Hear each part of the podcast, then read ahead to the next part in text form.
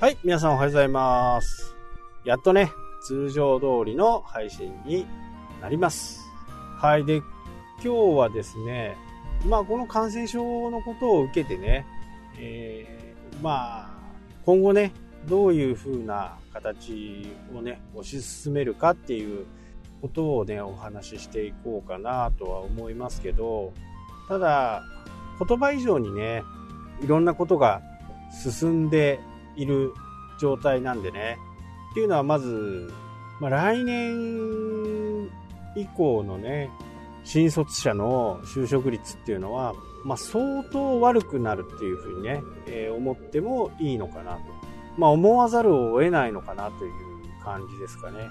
えーリーマンショックの時はね、予定採用人数のね、半分ぐらい大企業が、ほぼ半分ぐらいになったんですよね。で、形的にはね、リーマンショックって一般の庶民とか、普通に生活していく上の人ではね、ほぼほぼ関係なかったわけですよ。ただ、今回のこの感染症に関してはね、すべての人に関連してくるね、状況になっているということから考えてもね、経済活動が、通常の経済活動が行えないわけですよね。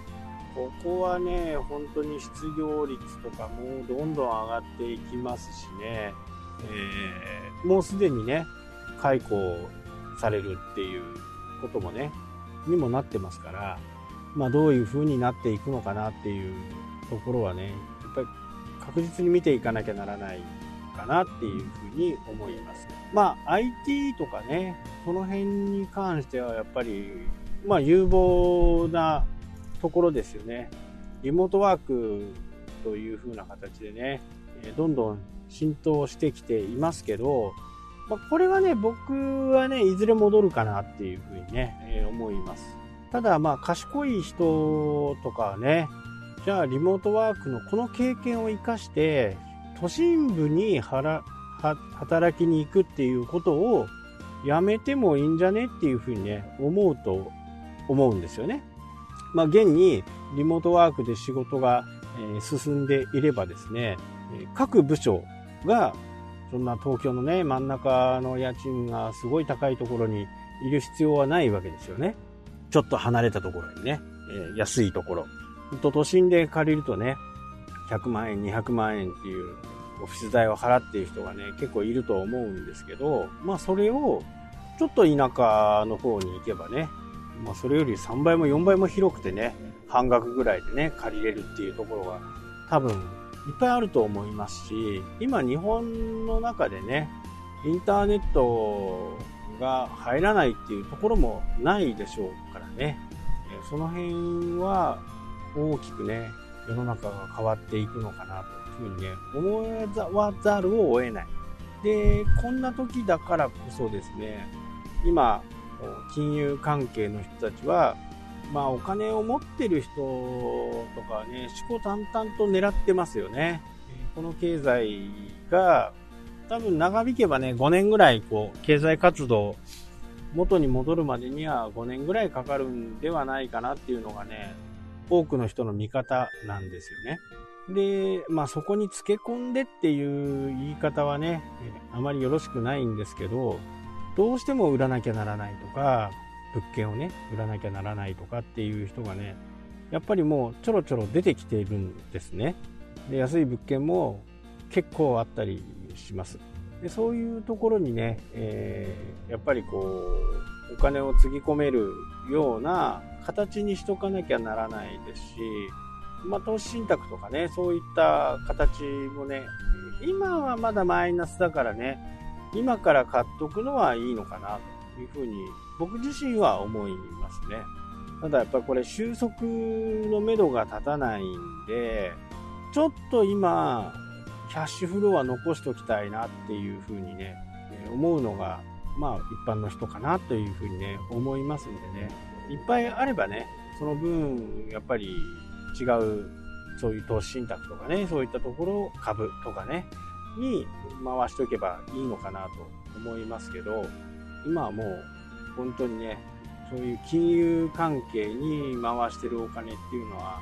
本当にね、塩漬けになってしまって、まあ、5年持ちこたえるんであればね、え、今から仕込んでおけば、多分ね、倍までにはならないかもしれないけど、相当なリリターンは得れるかなというふうにね、思います。ただここに来て、その都心部へのね、賃貸とか、その辺が今後どうなっていくのかなっていうところがね、やっぱり僕としては非常に大きな見極め点でもあるんで、ここをどういうふうにね、考えておくのかっていうところでね、不動産に特化したリートなんかは、もうちょっと様子を見とけな見ておかなきゃダメかなと。まあ、海外リートとかね、え国内リート。海外のリートはね、いいと思うんですね。国内はやっぱり東京の一極集中っていうのが多いんで、国内リートはちょっと控えめにしとかないとダメかなというふうにね。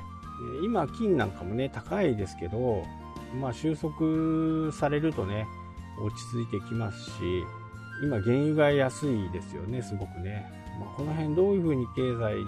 発展するかっていうのはね、ちょっとまだ、えー、微妙にわからないところがやっぱりいっぱいあって、今回ね、えー、新潟の方まで行って、新潟から山形、秋田までかな、ぐらいまでは、レギュラーガソリンがね、125円ぐらいから130円台だったんですけど、青森から110円台ぐらいになったかな。まあ、札幌も110円台ですから、なんでこんなにね、地域によって価格が違うのかなっていうふうに思いましたけど、北海道はまた下がってますよね。まあ、この辺がね、経済のこう、まあ、面白いところっていうとね、問題があるかもしれないですけど、まあ、勉強する、してもね、全然こう面白いところですよね。まあ、灯油なんかもね、すごくこう安くなってきてますしね、北海道はガソリンもね、すごく安い。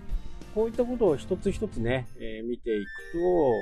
っぱり僕がね、えー、これから商売をやったりね、今後何かこう、やりたいという人に関してはね、やっぱり自宅兼オフィスみたいな、そういう作りのところがね、やっぱり今後、もっともっと流行ってくるのかなというふうに。北海道の場合だと、今はもうあるのかどうかわからないですけど、サンホームっていうところがね、分あの縦売り、まあ売り立てとか縦売りとかやってたんですけど、1階を店舗にしてね、2階3階を自宅にするっていう。まあこれはね、非常にこう理にかなってますよね。万が一こういう風な状況になった時に店舗を借りてるわけじゃないですから、まあ住宅ローンはあるにしてもね、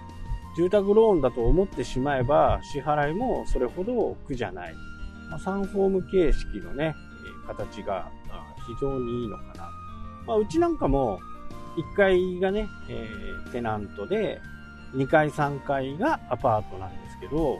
まあ、こういうところはね、やっぱり収益率も高くなり得ますからね、非常にこう、有効かなと。どうせ賃貸払うんだったら自分の持ち物にしたら方がいいのかなと。なので今不動産を考えてたりね、えー、今後考えようかなっていう思う人はね、商売やられてる方は、そういう1階で自分の商売ができるテナントにして、3階、4階をね、2階、3階をアパート形式にするとか、収益を生むような計画をした方がいいかなと、ね、思います。はい、というわけでね、今日はこの辺で終わりたいと思います。それではまた。したっけ？